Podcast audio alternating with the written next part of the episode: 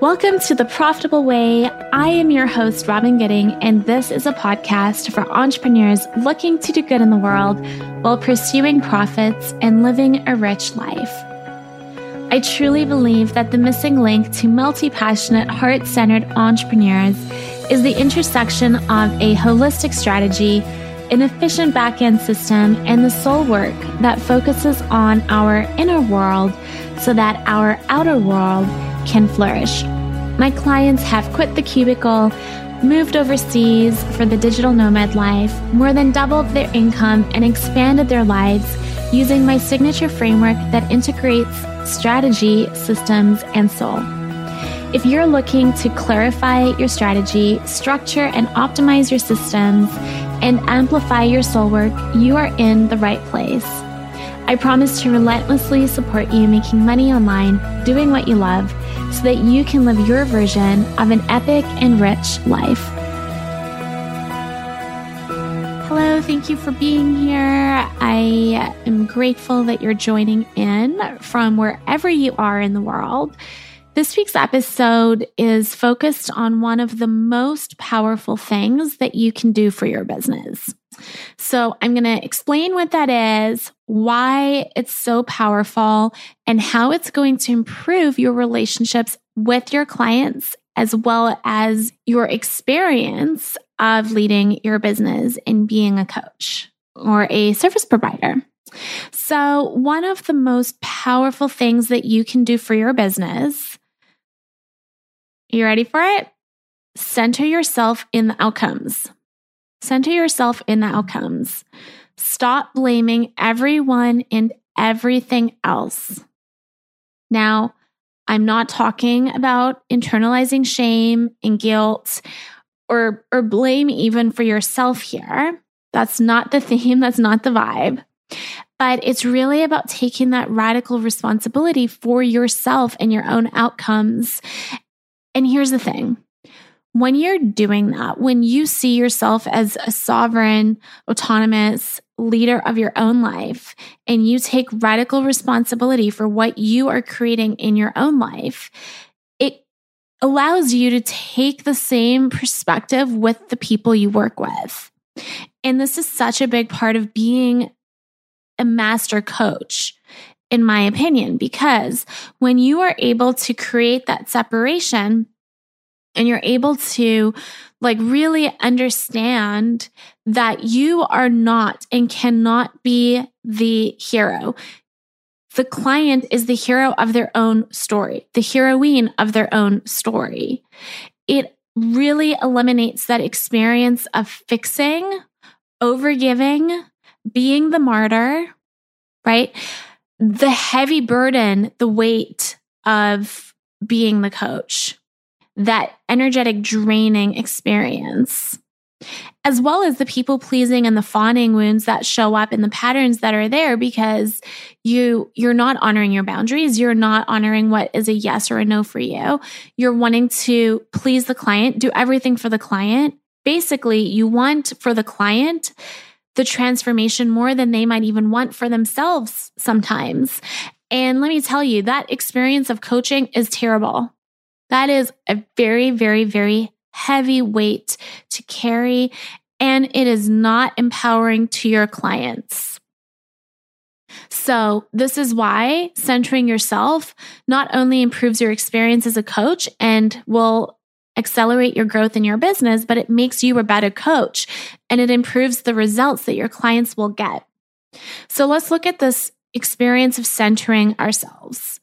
When we center ourselves in our business outcomes, we are really saying that I am responsible for my own beliefs, behaviors, actions, and outcomes here. And this again as i said does not mean that we're spiraling in ga- guilt or shame but it's we're no longer making all those excuses. We're no longer blaming the algorithm. We're no longer blaming the coach we hired or the course we took or the program we signed up for or the ads that didn't convert right? Uh, the the social media platforms that are always changing. The leads who ghost. The content that doesn't go viral. We just get out of that victim mentality of blaming everyone and everything. And we come back to our own power of being responsible.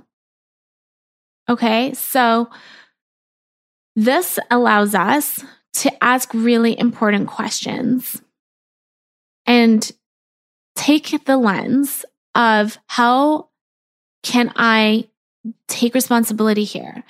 Why am I not surprised by this outcome? How can I see the situation as a CEO and make decisions from that place? Let's look at an example. So, we have a, program that we're launching, and it's Black Friday season. So, coming up here. So let's just let's just use that as an example. So we've got a big sales season dawning upon us here. And I have an offer that I want to sell. But I'm not getting the leads that I want for that. So I have a wait list and my wait list is not getting filled. Now, I have two options. The first option is to blame the ads that are not converting to blame the algorithm for not sending my content to my ideal clients, to blame other people bombarding my leads inboxes as the reason they're not opening my emails. Or I have another choice. And this choice is to look exactly at what I'm doing and what I could be doing better. So, okay, what kind of content do I need to create? Where should I be creating this? How can I improve my emails so that they're opened and clicked more? How can I not rely just on paid ads, but where can I leverage my, my network, my referrals, my contacts, my existing community, previous clients? Like, where can I have this lens of curiosity to problem solve instead of blame and spiral as a victim, but to problem solve and to say, okay, what can I control here? And where am I giving my power away when I don't need to and I don't want to? So I can control showing up for my content. I can show I can show up for my people. I can control how I'm showing up on sales calls. I can control my prospecting. I can control the quality of my emails and the hooks and the headlines and the way that I nurture my list over the long game, not just when I'm asking for something. These are all things that I can control. I cannot control the social media algorithm. I cannot control what the demand is for paid ads right now and how that's impacting my conversions.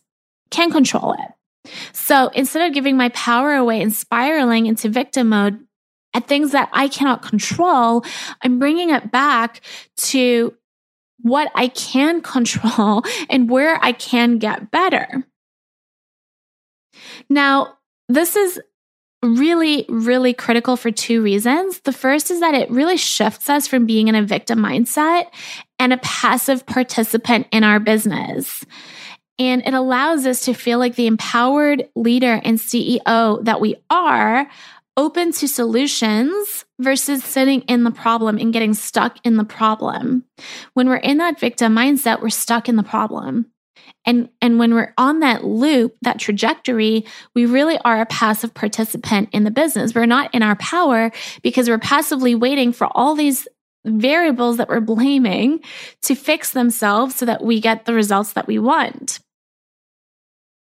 Now, the second reason is that when we allow ourselves to take responsibility and to have this perspective of curiosity and uh, and to really be honest with ourselves about opportunities for our own growth we see that we don't have to wait for results to fall out the sky.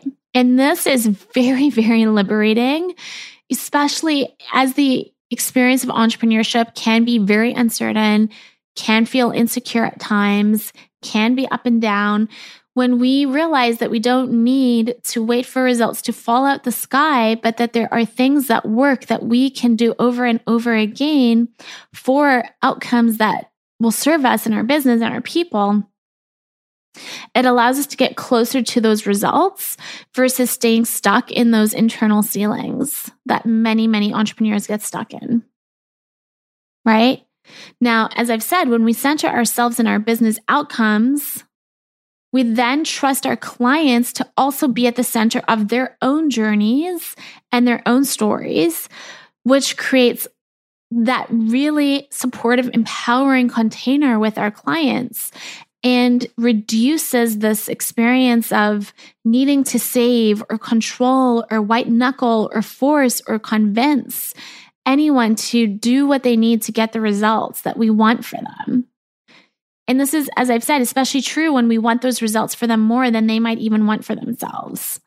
And we shift from this martyr experience, this saving, white knuckling, forcing energy to holding energetic boundaries and trusting the sovereignty of our clients as powerful beings who are absolutely capable of greatness and who are on their own path and timing in life.